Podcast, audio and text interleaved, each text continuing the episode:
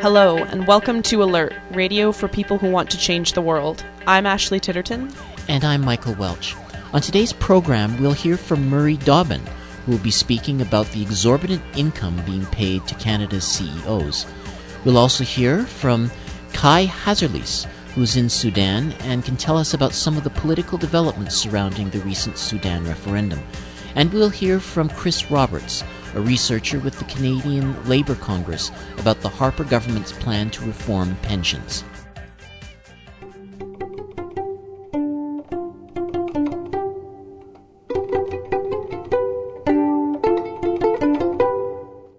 Here are the alert headlines for the week of January 20th, 2010. NDP leader Jack Layton has pledged to campaign in the next election for all Canadian troops to come home. Changing Canada's military mission from combat to training will only mean that Canada will train and equip many who will later join the insurgency, or at best, create a military machine for a corrupt and distrusted Afghan president, Mr. Layton said in a speech at the University of Ottawa. Every year, one in five soldiers walks out of the Afghan National Army for good. How many of these become Taliban fighters, taking their training and weapons with them? He said. You think you're training government officers, but then you're really training insurgents, he said. Even if the military is loyal, he added, it will serve a president, Hamid Karzai, quote, that's very closely tied to rigged elections and rampant corruption, and discredited with his own people. Former Haitian dictator Jean Claude, or Baby Doc, Duvalier's stunning return to his homeland has drawn a mixed reaction from his opponents and supporters. Duvalier insisted Monday his return was not political, saying he had returned to help in the reconstruction of Haiti. Duvalier's spokesman, Henry Robert Sterling, portrayed the 59 year old former President for Life as merely a concerned elder statesman who wanted to see the effects of the devastating earthquake on his homeland. Duvalier's surprise arrival in the capital last Sunday has raised many questions about his motives. Some fear Duvalier's mere presence will bring back the extreme polarization and political violence of the past. Amnesty International has called on Haiti to arrest Duvalier immediately for crimes against humanity, including extrajudicial ex- executions, disappearances, and systematic torture. A team of election observers led by former U.S. President Jimmy Carter says South Sudan's just ended referendum on independence was credible and consistent with international standards. Carter's observation mission also praised the Sudanese for their patience and commitment during the week long vote, which ended on January 15th. United Nations and EU missions have also said the vote was largely peaceful and legitimate. The referendum was part of a 2005 peace deal that ended more than two decades of civil war. Official results are not expected until next month, but the South was expected to vote overwhelmingly for secession. If the process stays on track, Southern Sudan will become the world's newest country in July. But the two sides still have to negotiate border demarcation and oil rights.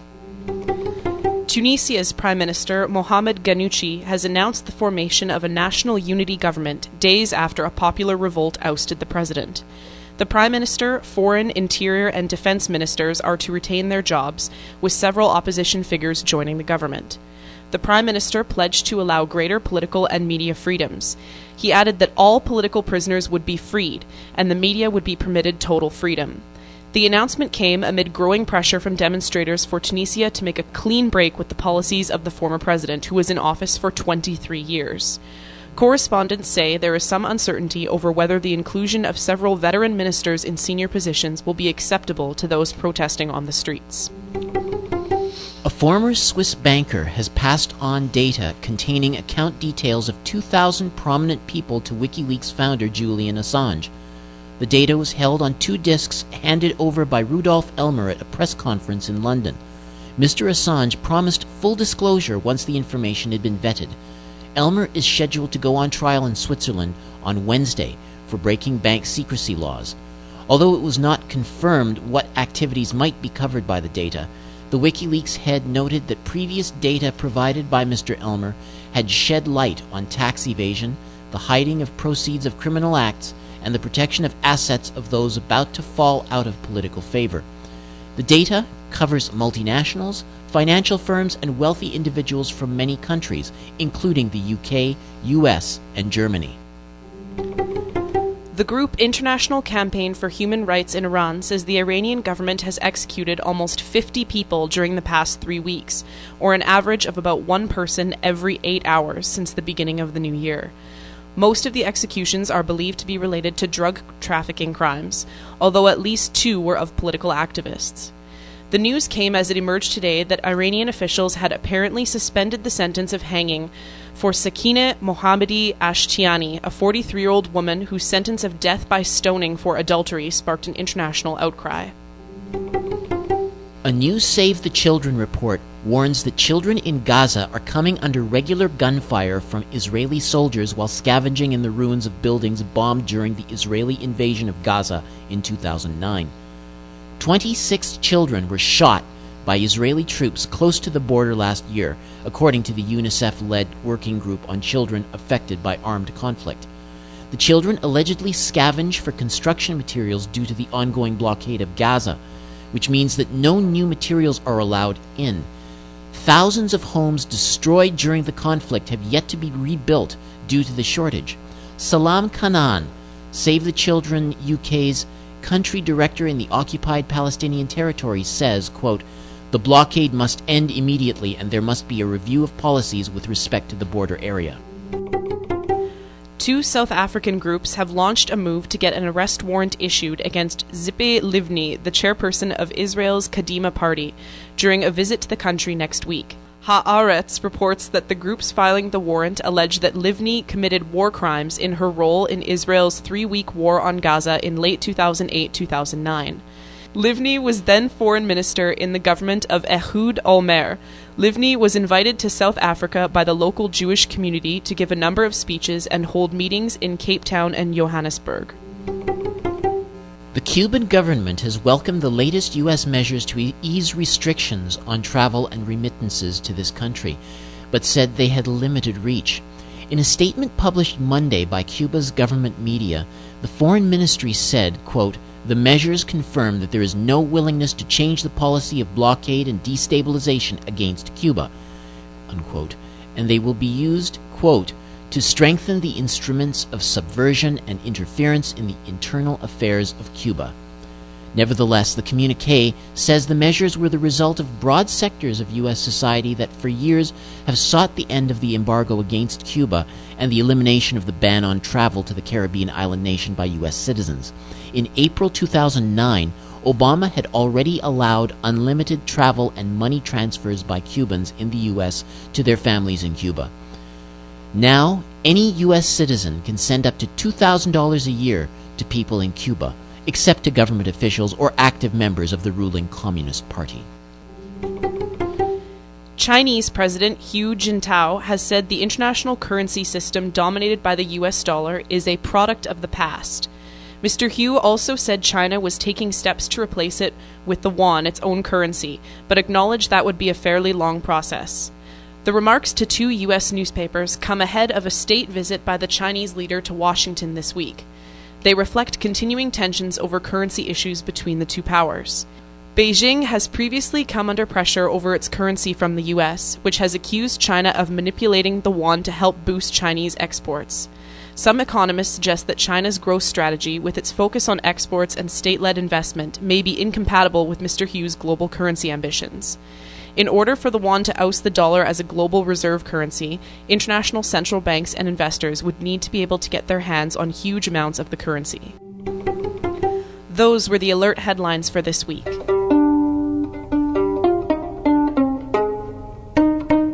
Now for Around the Left in seven days for the week of January 20th, 2011. The Winnipeg Reading Capital Reading Group will have their first meeting on January 21st.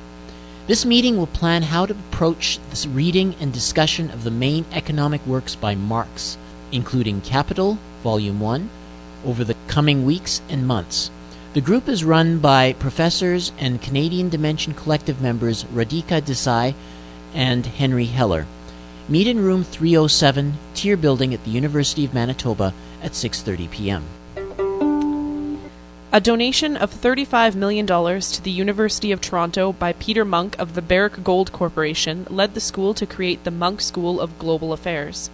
A one day conference on January 22nd at the University of Toronto will explore the implications of this donation, the influence Munk will have over the school's curriculum, and a broader examination of Munk himself and Barrick Gold.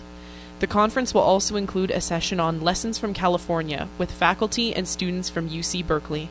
For more information, go to munkoutofuoft.wordpress.com.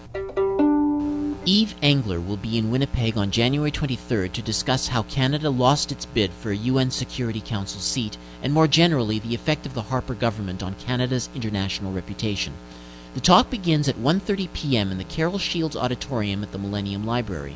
On January 30th, Engler will also be speaking in Castlegar, BC at the Castlegar Public Library at 3 p.m. and then at 7 p.m. in Nelson, BC at the TNT Theatre. All events have a $5 suggested donation.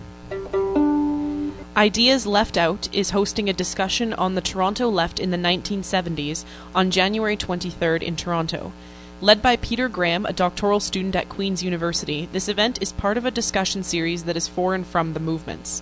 All discussions are non sectarian, anti imperialist, accessible, original, creative, and openly debated. The event begins at 4 o'clock p.m. in room 8201 at the Ontario Institute for Studies in Education at the University of Toronto. United Steelworkers Local 1005 and its 900 members and 9,000 pensioners are waging a battle on two fronts. They are at once fighting against foreign owned companies like U.S. Steel, who are attempting to steal workers' futures by attacking their pensions, and the Harper government, who is attempting to hand public pensions over to private banks. The OFL, CLC, USW Local 1005, and Hamilton and District Labor Council are calling for a massive province wide mobilization to stop U.S. Steel and other foreign owned companies from wrecking our communities and stealing our futures. On Saturday, January 29th, meet at Hamilton City Hall at 1 p.m.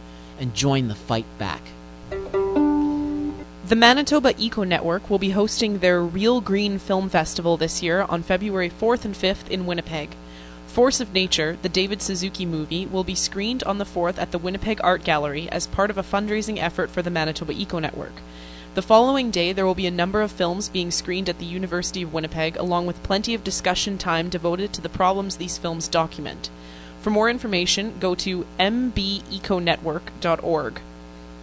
The 20th annual Women's Memorial March for Missing and Murdered Women in Winnipeg is happening on February 14th. But from February 1st until the day of the march, there will be a number of commemorative events around the city. These include talking circles, art auction fundraisers, craft and poetry nights, movies, and music. Similar events are scheduled for Vancouver. For more information on these commemorative events and the march, go to womensmemorialmarch.wordpress.com. And that was Around the Left in Seven Days for the week of January 20th, 2011.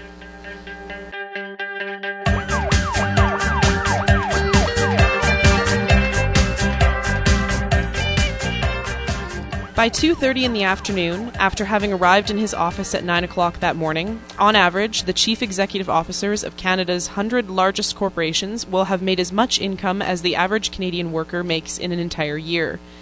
In 2009, his salary and bonus totaled $6.6 million. To talk to us about this phenomena, Alert has contacted freelance writer Murray Dobbin at his home in British Columbia. Welcome back to Alert, Murray. Thanks, Ashley. This seems like an outrageous differential, with CEOs on average getting over 150 times the pay of the average worker.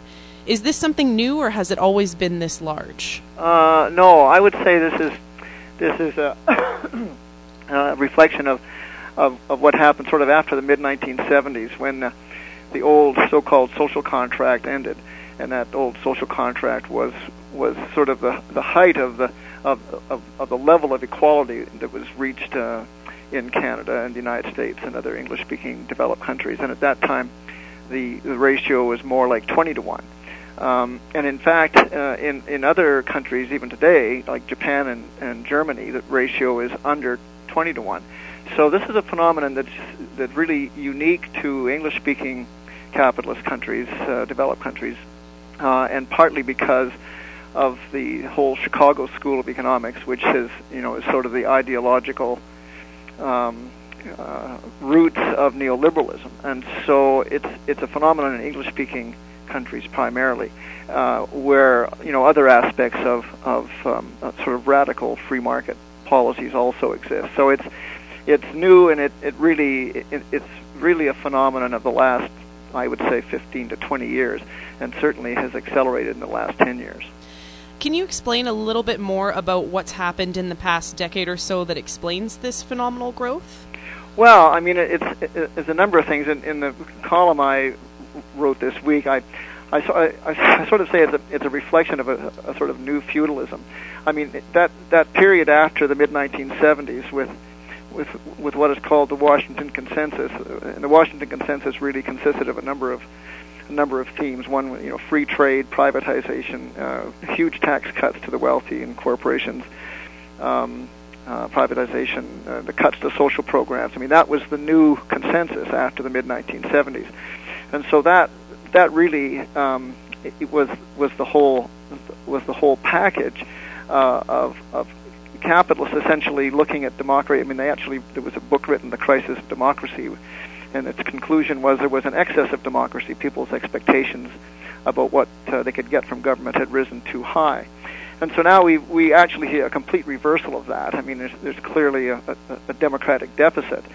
But I think one of this, what this, what this really, in some ways, reflects, and even though CEOs might not see it this way, is just a, a statement by by the new elite, the, the, the new the new elite being the corporate CEOs and and executives, um, is, just a, a statement that they they clearly want to separate themselves from everyone else. And you know, this is one way of doing it. You know, saying we're going to we'll take as much money out of the system as we want because we can. And so it really is a uh, it, it in some ways it's a it's a statement that the old system where there was a degree of equality is well and truly dead, and that uh, this is this is symbolic of that. If we had one of these CEOs with us here now on the show, how do you think that he would justify his income? Well, I, I mean, I probably a couple of different ways. One, he would say, uh, you know, I'm just charging what the market um, says I'm worth, and that's true. There's, there's no question that these guys can can say, well, if you don't pay me five million dollars, I'll go to company X, and, and they'll pay me that. And so there is this sense that the, the, the market is, is, is quite efficient at determining price, but the market is not very efficient at determining value. So they can say that the market determines their price, and that's true. But if you ask them, you know, are you actually worth this much? Is any CEO, any executive, any employee of any company, you know, worth that much money? And, and there's no way that they could that they could answer truthfully and say, yes, I, I'm actually worth that much. You know, I, I'm I'm I'm worth that much money because I have this much impact on the future and the and the uh, you know the profitability and the and the competitiveness of the corporation. Uh, because I mean, if you look at all management theory, it's really clear that that corporations can't survive if they depend on geniuses and supermen to run them. And um, uh, so they're they're certainly not worth it in terms of their ability. I mean, if you think of a corporation that has you know 15 or 20 or 30 thousand employees, the notion that one CEO can be sort of everywhere at once and and have an impact on all the decisions that are being made in a corporation, well, you know, it's just absurd on the face of it. But that's essentially what they're implying. You know, they're they're implying that that they are geniuses and supermen. I mean, why else would you pay them 10 or 20 or 40 or 150 million dollars? So there is no connection between their actual abilities and their impact on their companies and what they are being paid. And if they argue that, then then they're just not being honest. If we go back to the 1970s for a minute, shortly after he was elected as the first NDP Premier of Manitoba, Ed Schreyer famously declared that there was no justification for bosses getting more than two or three times the pay of their employees.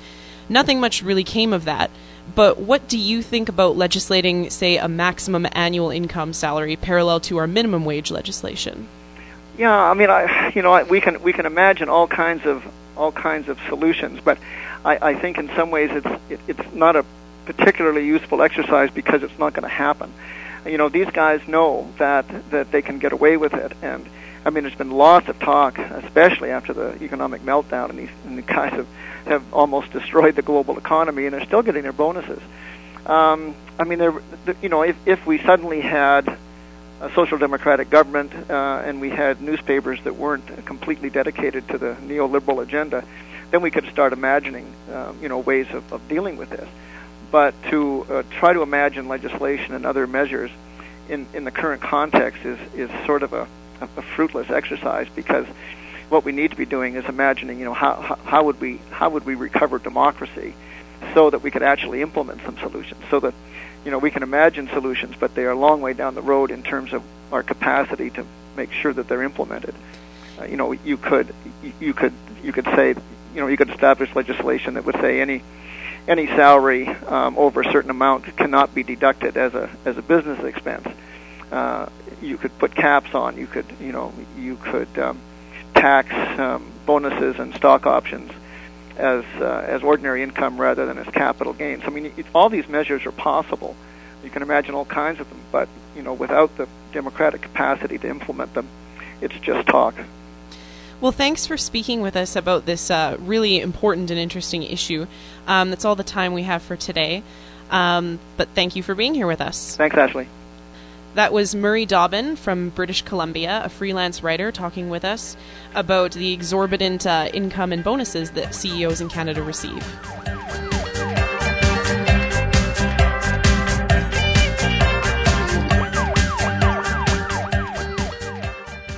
Kai Hasselriis is an independent reporter. He has been in Sudan, in South Sudan, in the city of Juba for about three weeks throughout the course of the Sudanese referendum, which will see Sudan separate into North and South areas. And uh, he is speaking to us now from Kampala uh, in uh, neighboring Uganda. So, uh, Kai, welcome to Alert. Now, uh, thank you for having me as a guest on the show. Okay.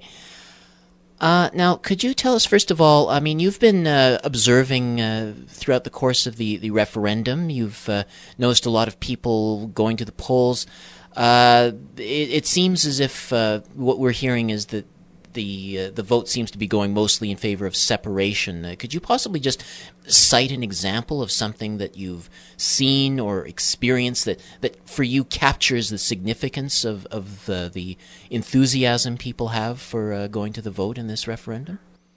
Oh yeah, the atmosphere in South Sudan right now is jubilant. Like we're talking cars driving around with people waving South Sudanese flags out of them uh, we're talking people literally chanting na na na na hey goodbye in the street towards North Sudan. I was at a rally, a parade, just a couple of days before voting started, and one of the South Sudanese men who was parading was literally wearing these these uh, big campy handcuffs, and he was holding them over his head, and he was saying that he was not going to remove his handcuffs until he voted for separation. And at that point, that would be the symbolism for him that he was uh, throwing off the shackles of oppression uh, of the uh, northern Sudanese leadership. Like there is no denying the long-standing animosity between the mostly Muslim and Arab North and the mostly Christian and Black South. Uh, the the people I talked to in South Sudan uh, after uh, literally decades of conflict with the North are very thrilled to be having the opportunity to uh, separate from North Sudan and create their own country. Now, the, the Khartoum government uh, clearly does not want to see uh, this uh, section of the country separate. Uh, what uh, have you seen them do to try to influence the, the outcome of the vote? Uh, that, now, that's a good question. I, the there is no doubt that the North Sudanese leadership would rather uh, see South Sudan stay, um, mainly because South Sudan is rich in oil and North Sudan is uh, getting rich off that oil, um, uh, South Sudanese people think even to a greater extent than they are. Um, having said that, I, you know, I mean, now that the voting is over, the voting took place over the course of a week. Uh, Jimmy Carter and his Carter Center uh, uh, voting uh, observers were in the country the whole time, throughout the country, and they say that it was free and fair. And and I have no doubt it was. Like I, I, I don't think that there are any allegations that the Northern Sudanese people tried to influence the vote at all. In fact, uh, it was like totally one-sided campaigning uh, by only the the side for separation. While I was there, like there there are campaign signs literally littered all over South Sudan, and they, every single one of them is for separation. Hmm. So there's there, no no evidence of a vote rigging or voter intimidation or anything like that. Well, not yet. I mean, I think what the Carter Center people are talking about is uh, everything ran smoothly. Voters lined up. They all, everybody who wanted to get their opportunity to vote, got the opportunity to, uh, you know, stick their thumb in the little ink pad and and put it on the ballot next to a uh, an open hand uh, uh, symbolizing uh, secession, or two uh, hands kind of um, shaking hands, which uh, uh, identified as unity, uh, which is probably maybe 5% or, or, or fewer people voted for. Um, by the way, the ballot was like that because uh, three quarters of the country or more is illiterate. Uh, so it is a ballot using symbols. Um, now, I suppose it's possible that once the ballots get up to North Sudan, then they could disappear or be reshuffled in some way or something like that. But uh, I don't think anyone is is too worried about that. I think the real worry, and I think it is uh, a very legitimate worry in this process, is that uh, probably what I think will happen is that at some point in the next month or so, there will be an announcement that that South Sudan has voted to separate. North Sudan will grudgingly uh, accept that result and say that they accept an independent South Sudan. But then what's going to happen is that the two sides are going to have to get together uh, to negotiate some huge and potentially explosive issues. The main one being the borderline, uh, because neither side has agreed on what uh, borders this new country of South Sudan would have. And the big issue surrounding that is oil. South Sudan has most of Sudan's oil, uh, and yet it flows in pipelines to the north. The north wants to keep as, as much of that oil revenue as they can, and the two sides have not agreed yet if South Sudan separates on how that oil is going to be, how the oil uh, revenues are going to be divided. Uh, so I think that the, the fear that a lot of people have is that once negotiations start, they might not necessarily go very well, and that that's when real conflict could start. And having just been in South Sudan, in the city of Juba, the capital city, for the past three weeks, it's pretty obvious to me that South Sudan is preparing for the possibility of war. I mean, this is a country that has been at war uh, almost nonstop for decades now, uh, for the last six years of um, of the, the, the peace agreement between the two sides. West South Sudan, shift, even over the course of the three weeks I was there, starting just before Christmas, the ramping up of a military presence. Uh, there are constantly um, packs of camouflage-colored uh, helicopters buzzing low over the city. There are um, military speedboats filled with soldiers zooming down the Nile River and just coming back just coming back from Juba into Uganda uh, a few days ago, uh, watching, you know, passing by all these little villages where, uh, you know, uh, where polling stations are set up. Uh, there were also armed uh, soldiers in every single one of those villages. Kai, uh, so, could you, is, yeah, could you give I, us? I think that I think that. Keep going. Could you give us any indication about like the the role of the uh, international community? Because if you if there's a lot of oil in Sudan, my sense is that uh, you know countries like the United States and China have some investment in the outcome of this referendum. So what what kinds of influences are you seeing on the ground? Oh, uh, absolutely.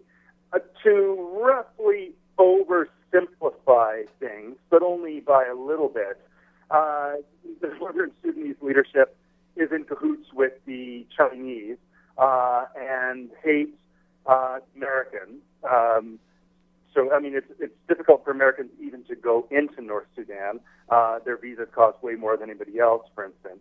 Um, and the Americans, as a result of nothing headway with the North Sudanese, are uh, heavily sucking up to the South Sudanese. And the greatest evidence I saw of that was that for several days last week, John Kerry, the head of the U.S. Senate Foreign Affairs Committee, was in South Sudan making nice with all the South Sudanese leaders and press conferences with them. I went to one of John Kerry's press conferences on the very first day of voting. Like, uh, people hadn't even been voting for a few hours at that point, and John Kerry was hailing the birth of a new nation. And I thought, holy smokes, most of the ballots aren't even in the boxes yet, and John Kerry is already there basically doing victory laps with the South Sudanese people. So, yeah, I mean, everybody wants a piece of the action, uh, and that means a big piece of the oil action in uh, North and South Sudan. And could you maybe talk briefly? Uh, is, is Canada's uh, have any reputation representation there? Yeah, you know, oddly, it's it's easy to drive around Juba and see signs of Scandinavian countries being involved in um, in the region.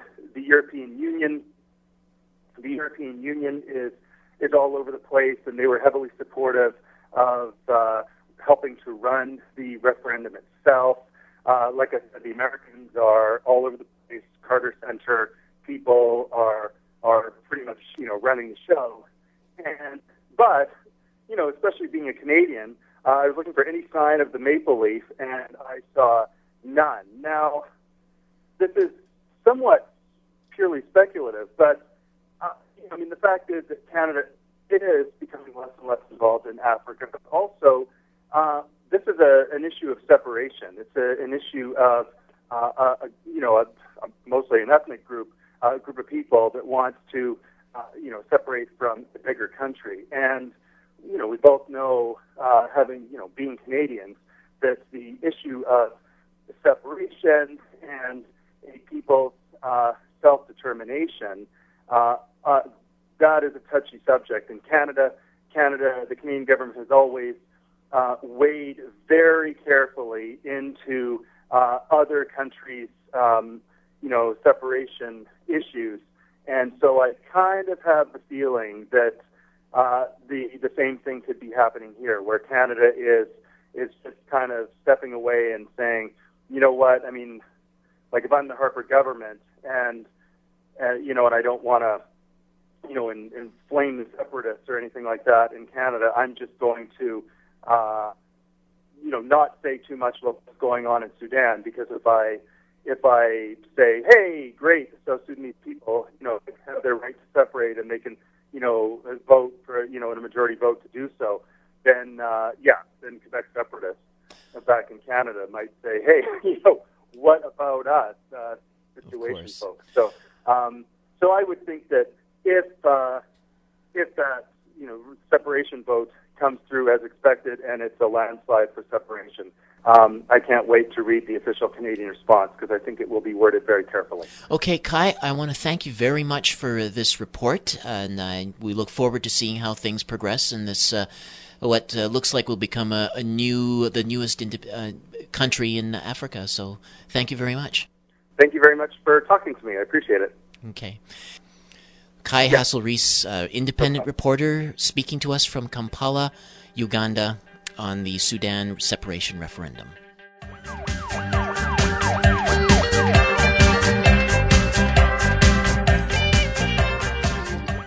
In May of last year, Canadian Dimension published a special issue on pensions. Our concern was not just with the level of retirement incomes of members of the workforce, many of which had no company pension plan, but also the even more dismal situation of the millions of elderly Canadians who have had no regular employment or only worked part time for very low wages. At that time, the Conservative government announced that it would support some reform of the Canadian pension plan. Not the doubling of CPP benefits urged by the Canadian unions, but some improvement over the existing levels.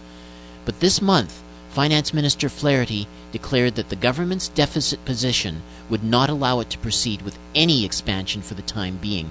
Instead, he announced that it would be establishing something called Defined Contribution Pooled Registered pension plans aimed at providing pensions to small business employees and the self employed currently without any company pension. What does that mean for Canadians approaching retirement? And how will Canada's unions respond to this setback? To answer these questions, Alert has contacted Chris Roberts, who is with the Research Department of the Canadian Labour Congress. We reached him in Washington, D.C. Hello, Chris, and welcome to Alert. Hi. Could you tell us a little bit about this uh, plan of the finance ministers and uh, you know how it's fallen short of your uh, expectations or hopes?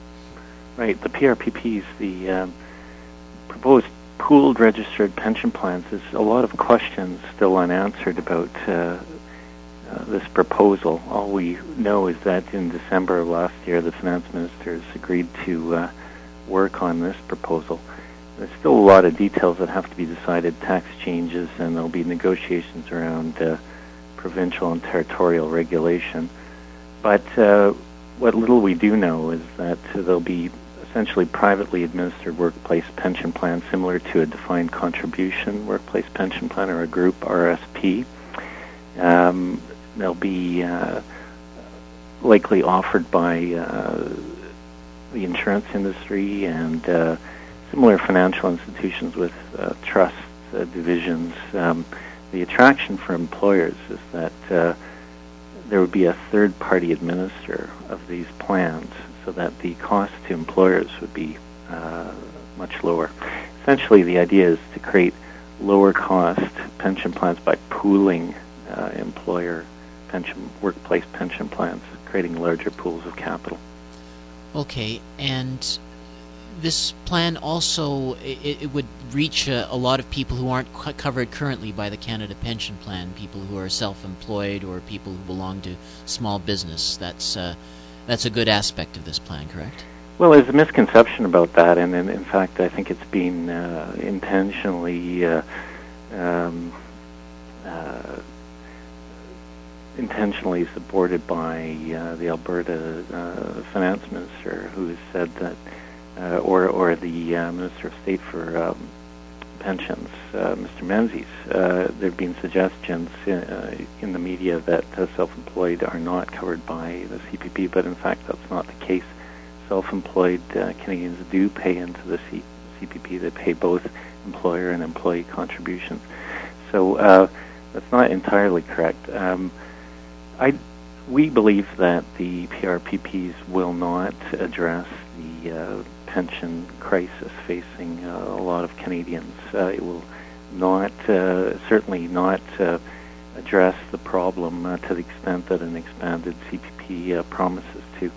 there's a whole series of reasons for that, but we're not particularly optimistic about another private pension proposal to address the, the gaps and deficiencies in Canada's retirement income system. Okay, well, uh, you mentioned uh, like the, the, Canada Pension Plan uh, does in fact uh, protect the self-employed, but uh, what about uh, these precarious workers? You know, people who are not uh, part of any, are currently not part of any corporate pension plan. how, how would they be helped by this, or would they? Like, what is there to assist well, as I, as I said, there's a lot of details that still need to be explained or, or decided, but uh, we're not even sure that employers will be required to offer uh, PRPPs. Um, there may, in fact, be no uh, obligation on employers to, to even offer the plans, and there won't be any obligation uh, to contribute to these plans on the part of employers, whereas currently employers do contribute to the CPP along with employees. So uh, we don't uh, we we imagine that uh, there will still be the same uh, gaps in the system that exist currently.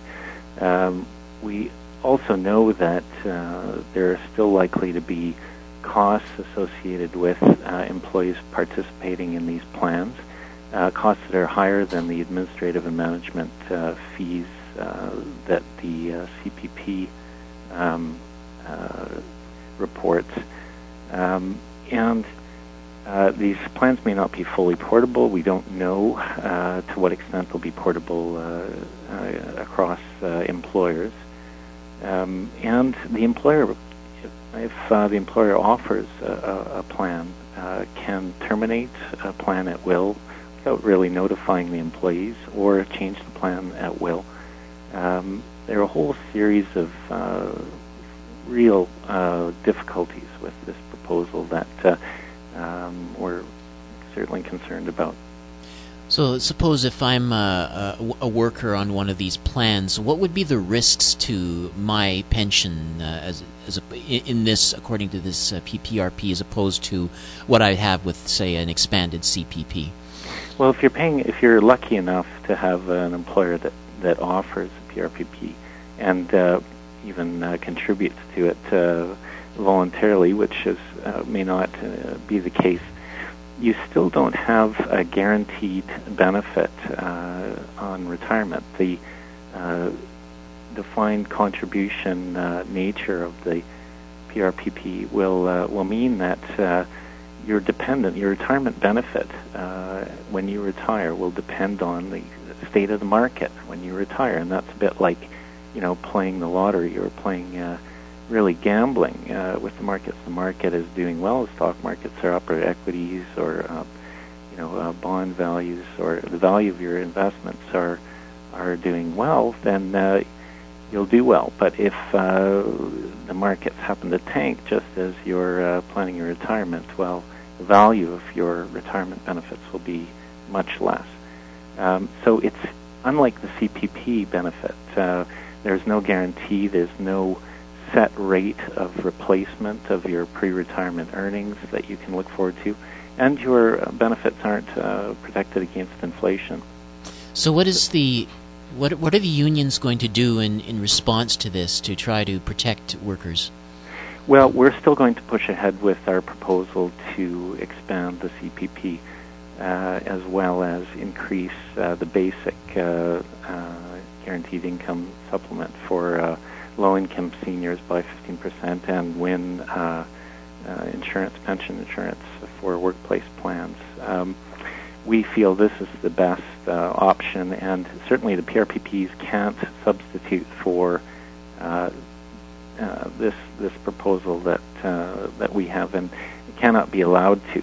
Now, most uh, provinces, uh, majority of provinces, uh, still endorse an expansion of the CPP. So we're going to Uh, hold them to their commitments and continue to push for uh, what we think is a, the real best, most adequate and fair option for solving the, the pension problems facing future Canadians. Okay, well, Chris Roberts, I want to thank you very much for your insights, and uh, we look forward to seeing how things develop out around this issue in the future. Thank you very much for joining us on Alert. Pleasure. And that was Chris Roberts, a researcher with the Canadian Labour Congress.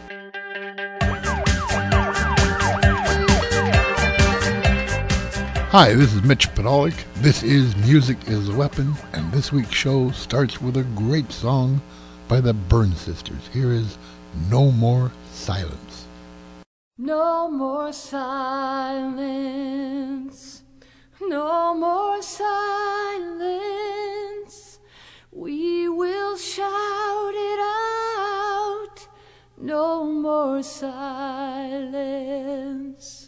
For the mother, sister, brother we will shout it out, no more silence for our children who will carry on. We will shout it out, no more silence for our friends gone who have passed on. We will shout it out, no more silence. Side. By side. Together stand and fight. We will shout it up. No more silence.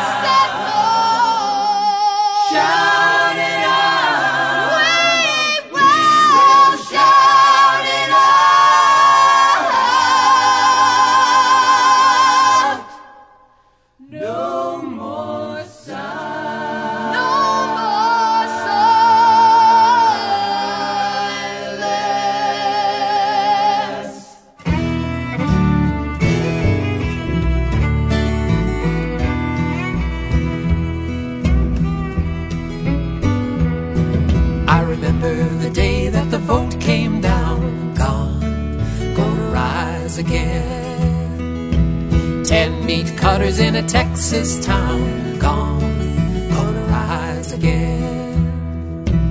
Walmart said we could never win if we fight for the right to our own union. It was seven to three, and we voted it in, gone, gonna rise again. We're the first union shop in a Walmart store.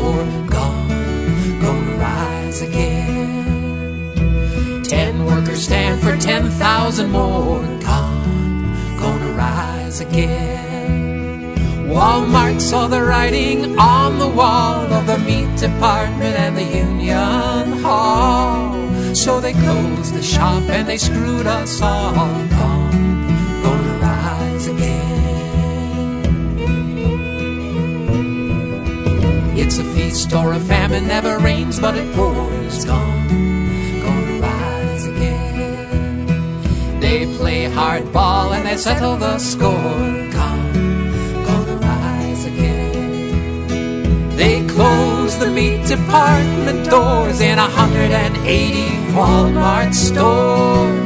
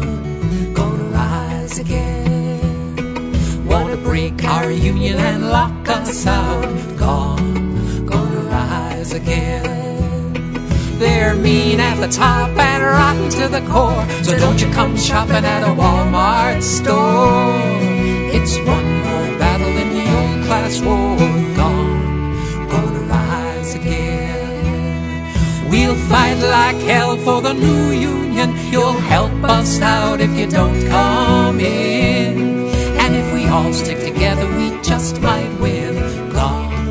Gonna rise again. Gonna rise again.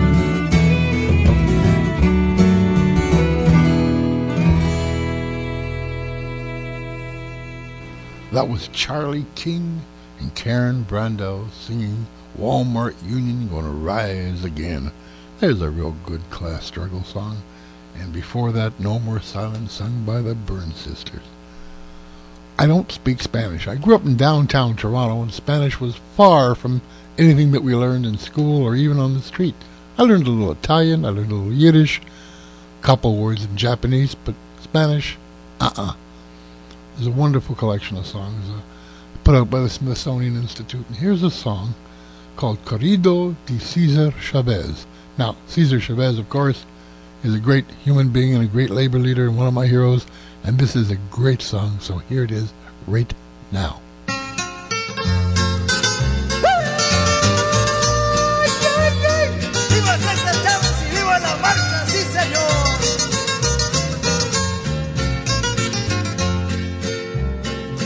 Dieciséis de marzo, jueves santo en la mañana, salió César de Beleno componiendo una campaña. Compañeros campesinos, esto va a ser un ejemplo, esta marcha la llevamos hasta mero Sacramento. Cuando llegamos a Fresno, toda la gente gritaba y que viva César Chávez y la gente que llevaba.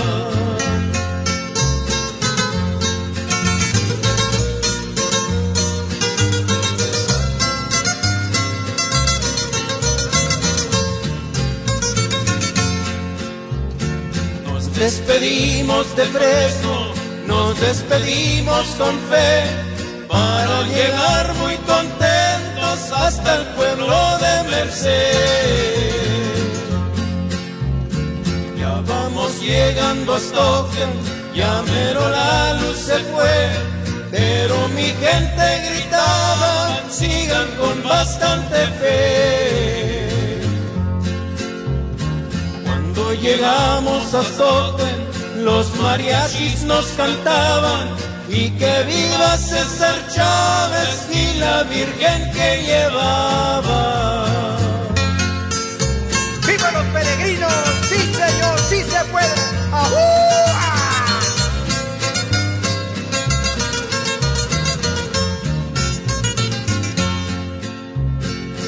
Contratistas y esquiroles, esto va a ser una historia.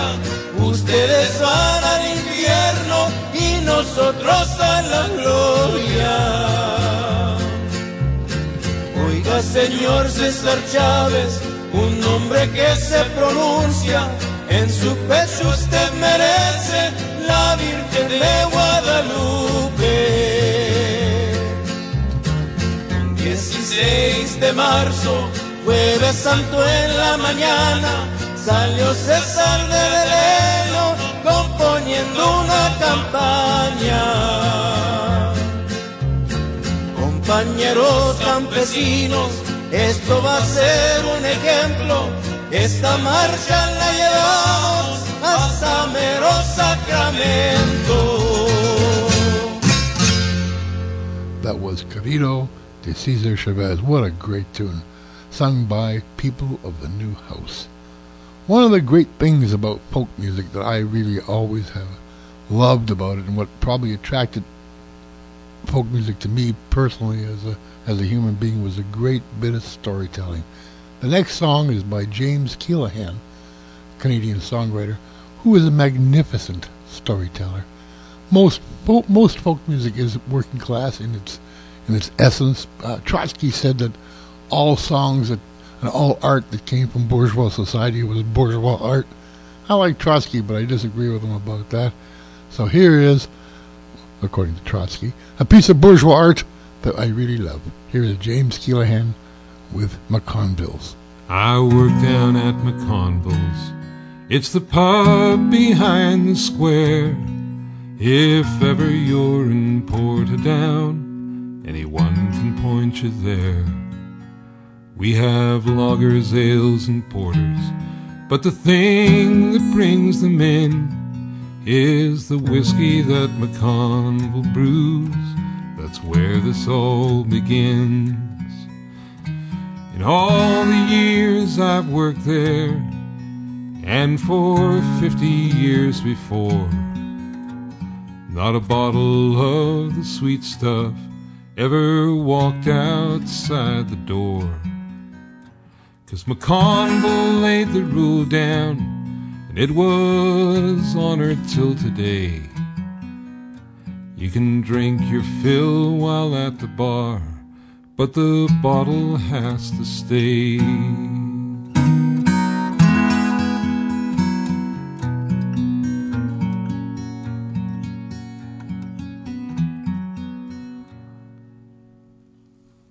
Six or seven years ago.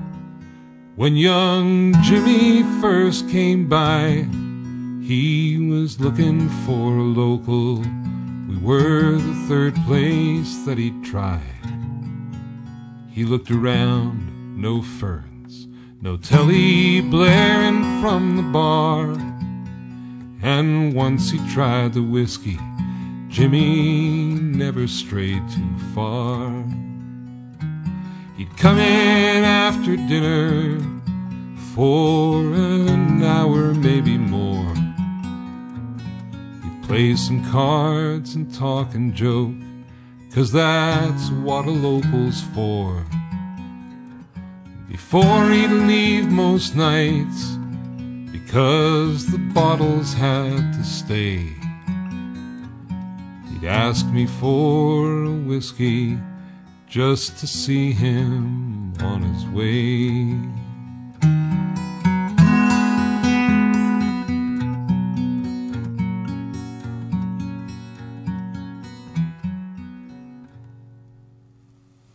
Three days ago, his mate came in. He said Jimmy took a fall from a roof that he was working on.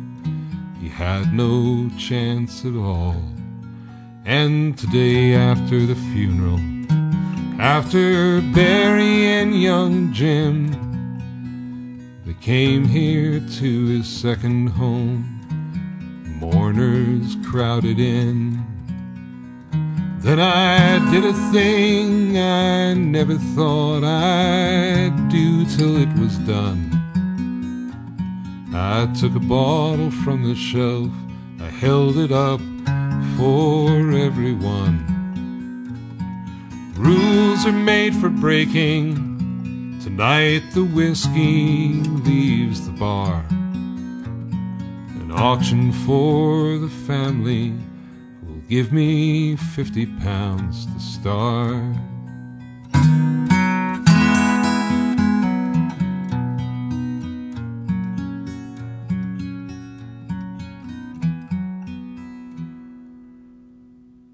At five hundred pounds, the bidding stopped.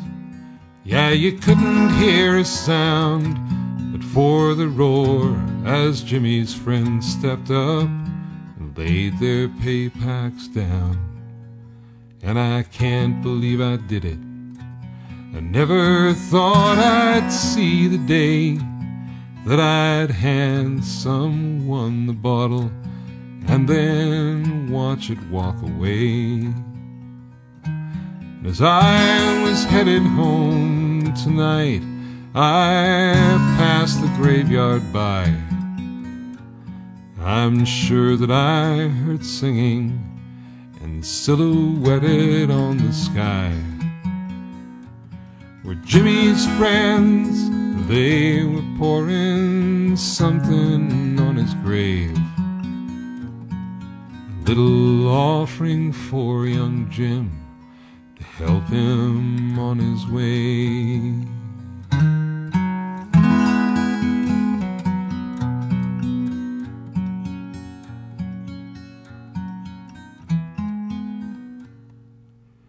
I work down at McConville's. That's the pub behind the square. If ever you're in Portadown, anyone point you there. That was James Keelaghan with McConville's. Great song, eh? That's it for this week, folks. See you next week. Keep on picking. Well, that's our show for this week. Thanks for being with us. We'll be here next week at this time.